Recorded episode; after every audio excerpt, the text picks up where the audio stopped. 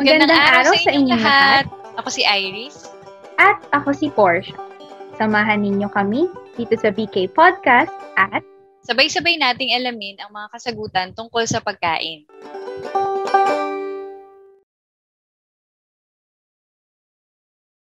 Welcome, welcome sa isa na namang episode ng Bakit Kaya?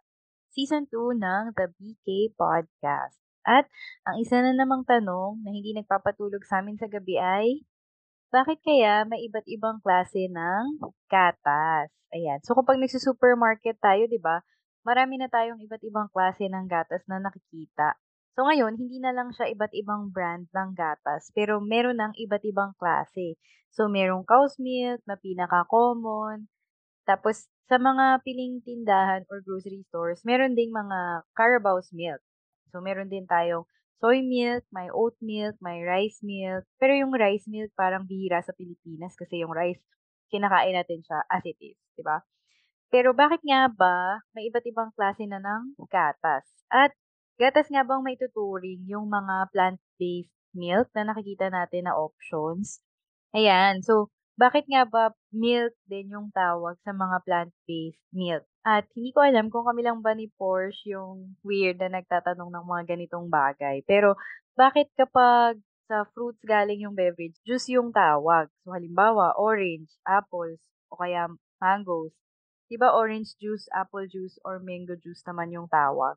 Pero kapag galing sa soy, sa almond, sa coconut, or oats at rice, milk yung tawag, eh halaman din naman siya.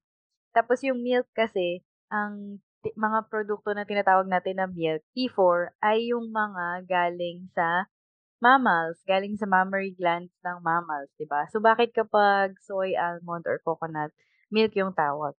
Ayan, so recently lang, noong February 22, 2023, naglabas ng guidelines yung US FDA. Ang title ay Labeling of Plant-Based Milk Alternatives and Voluntary Nutrient Statements. Guidelines for Industry. Ang goal nito ay para bigyan ng emphasis yung difference ng nutritional content ng plant-based milk sa alternatives ng milk. Sa tingin ko, base sa term na plant-based milk alternative, kaya tinatawag na milk yung mga plant-based milk. Una, dahil siguro sa practical reasons na mukha silang milk. Kasi white or yellowish white yung color din ng products na to, 'di ba? Yung coconut milk, oat milk, soy milk, ganun din yung kulay nila. Medyo kakulay sila ng milk. So, para hindi confusing sa consumers o mas confusing ba yun? Yan. So, feeling ko yung una ay dahil physically, halos magkamukha sila. Pangalawa, siguro ay dahil ang goal ng mga produkto na to somehow ay i-replace yung dairy milk. Kaya siya plant-based milk alternative. Kasi ang goal niyang palitan or i-substitute sa diet mo or sa market ay yung dairy milk products. Tapos, medyo parang kamukha din naman nung lasa ng mga plant-based milk yung dairy milk, di ba? Hindi 100% kasi syempre magkaiba yung flavor compounds niya. Pero, kumbaga, malayo naman yung profile ng soy milk or oat milk sa orange juice. 'Di ba? So malayo naman yung profile ng orange juice, mango juice sa soy milk at oat milk. So somehow mas comparable siya sa dairy milk. But anyway, dahil kasama sa recommended dietary guidelines ng US yung dairy milk, in-encourage nila yung companies ng plant-based milk na i-declare yung nutrition content ng plant-based milk in comparison with cow's milk. Yan. Pero bago tayo mo-consume ng discussion na yan, bakit nga ba marami ng iba't ibang klase ng milk sa supermarket at bakit siya hinahanap ng consumers as an option? So, may tatlong karaniwang rason kung bakit may mga consumer na na mas pinipili yung plant-based products or plant-based milk. Yan. So, yung una ay, unang rason ay health reasons.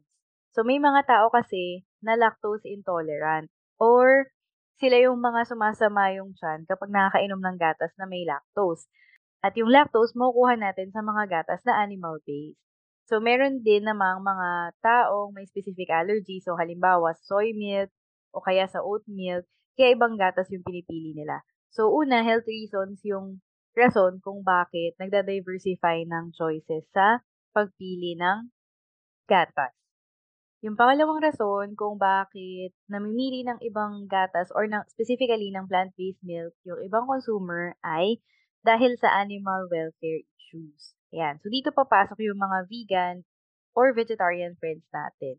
Ayan. So, for vegetarian, minsan okay silang mag-consume ng dairy kasi byproduct siya ng animals. Pero, pag mas strong yung animal welfare concerns nila, mas nagsiskip din sila ng dairy products. Kasi syempre, pag cow's milk, nakukuha yung gatas mula sa mga nanay na baka.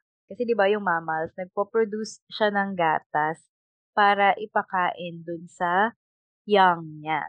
Ayan, and interestingly, humans lang ang mammals na umiinom ng gatas from other species. Yung ibang mammals, sa mother lang nila kinukuha yung milk na kinokonsume nila. So, yon yung second reason, animal welfare. Yung pangatlong reason ay makakalikasang rason. Ayan. So, meron kasing tinatawag na carbon footprint o yung carbon footprint na nare-release sa environment para ma-produce ang isang bagay o pagkain. Tapos bakit siya importante? Kasi yung carbon dioxide na po-produce natin, napupunta sa atmosphere, isa siyang greenhouse gas, nagko-contribute sa global warming, etc. So yung mga gatas na nanggagaling sa animals, medyo mataas yung carbon footprint niya kasi kinakailangan natin magtanim ng halaman, ipakain yung halaman sa baka, buhayin yung baka bago makuha yung gatas.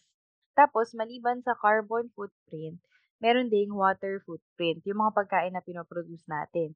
Kasi kailangan ng tubig para mapatubo yung halaman na ipapakain mo sa baka, tapos kailangan mo rin painumin ng tubig yung baka.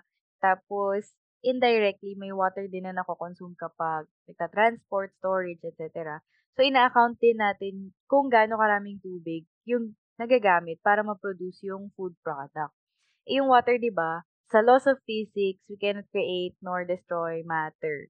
So, tinotransform lang natin siya. E sa water, yung water sa earth, definite amount lang siya. So, nagbabago lang siya ng form. Kung fresh water ba, seawater. So, syempre, hindi natin pwede gamitin yung seawater sa food production. Ang ginagamit natin, fresh water. Pero yung fresh water naman, minsan, nako-contaminate siya. So, dapat malinis din yung fresh water. So, sa cow's milk, medyo mataas yung parehong carbon footprint at water footprint niya. Hindi kagaya sa plant-based milk. Kasi, sa plant-based milk, possible na mataas pa din yung water footprint. Pero yung halaman kasi na itinanim mo, siya na yung diretsong pagkukuhanan ng gatas. Unlike sa cow's milk, yung halaman na itinanim mo, ipapakain mo pa siya sa cow bago niya ma-transform yun into gatas. So, yun yung tatlong rason kung bakit nagta-transition na into plant-based milk yung ibang consumers. Pero in terms of nutrition naman, may isang study na kinandak sa Netherlands, Sing Povel, this 2022 na published, na kino-compare yung nutritional content ng cow's milk sa plant-based milk. So, nakita nila na in terms of protein quality, ibig sabihin yung mataas yung essential amino acid content cow's milk talaga yung may pinakamataas na content ng essential amino acids. Tapos, halimbawa, sa oat milk, para masatisfy yung daily requirement for protein, kailangan 7 glasses ng oat milk yung inumin. Kaya, kinumpare nila, baka naman sa dami ng kailangan mong inumin, makompensate din yung environmental impact na na-save mo. Kaya sa hanay ng mga plant-based milk, soy milk yung may pinakamataas na quality ng protein following cow's milk.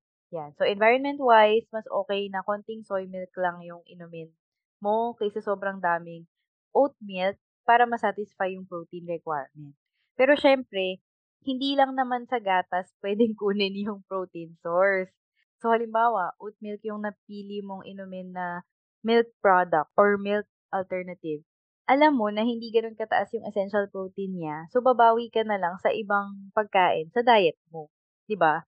Ah, saka iwi mo din halimbawa yung soy milk, sabi sa study siya yung may pinaka-okey na protein value next to cow's milk. Pero iwi mo din kung paano kung may deforestation factor yung pagtatanim ng soy. Tunay bang, um, environmentally efficient siya kasi kung nag-cause naman ng deforestation yung pagtatanim ng soya. Pero yun, sobrang complicated niya. Complicated maging sustainable. Hindi ko alam kung may na-present pa kaming answers, pero ang goal lang naman dito ay i-consider itong mga factors na to. Pero syempre, kayo pa din ang magdedesisyon kung anong gatas ba yung akma sa pangangailangan nyo at sa budget nyo. Pwede rin naman na mag-diversify na hindi naman necessary na mag-stick tayo sa isang dairy product lang or sa isang pagkain lang para hindi sa lahat ng pagkakataon mataas yung environmental cost ng mga pinipili nating pagkain. Para pwede nating i-balance na minsan yung eco-friendly naman yung pipiliin natin. Tapos, in terms of our health din, pag diversify natin yung diet natin, iba't ibang types din ng nutrients yung nakukuha natin dun sa iba't ibang products.